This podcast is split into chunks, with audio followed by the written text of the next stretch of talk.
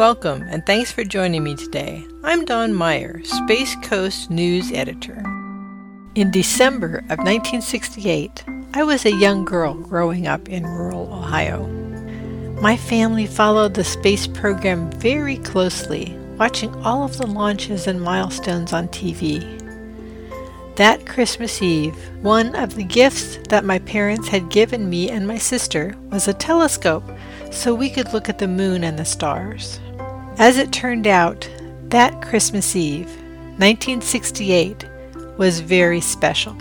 The crew of Apollo 8, Frank Borman, Jim Lovell, and Bill Anders, were going to become the first humans to orbit another world.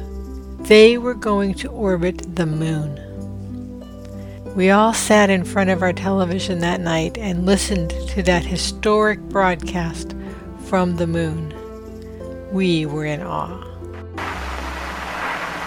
I hope that all of you back on Earth can see what we mean when we say it's a rather foreboding horizon, a very rather dark and uh, unappetizing looking place.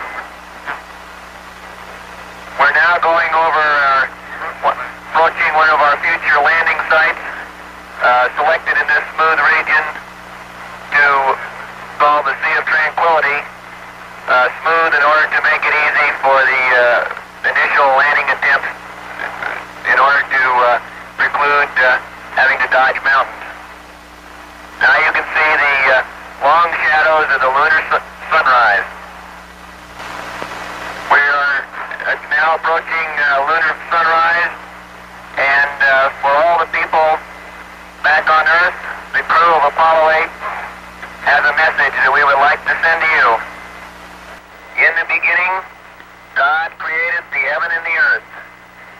And the earth was without form and void, and darkness was upon the face of the deep. And the Spirit of God moved upon the face of the waters. And God said, Let there be light.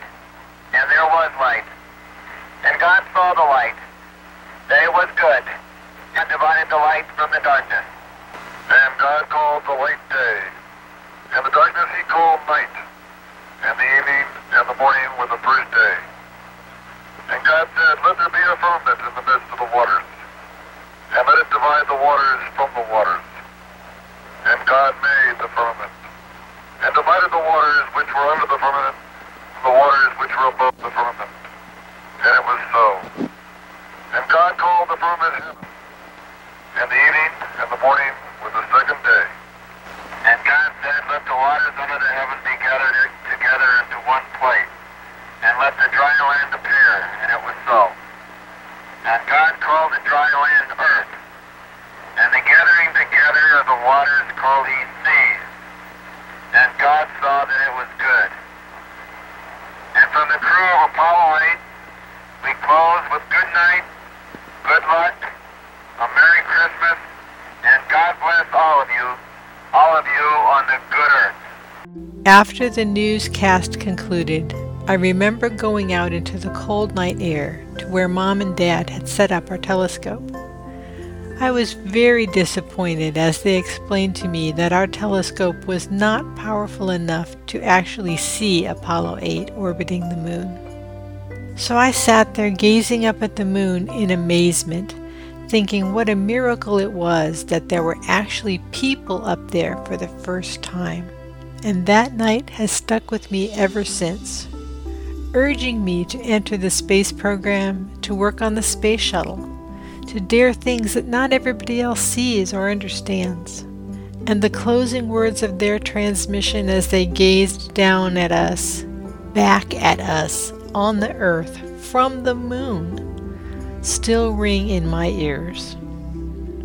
And from the crew of Apollo 8, we close with good night, good luck, a Merry Christmas, and God bless all of you, all of you on the good earth.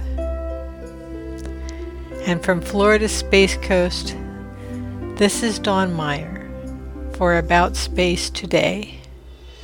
I wish you a Merry Christmas, and God bless all of you on the good earth.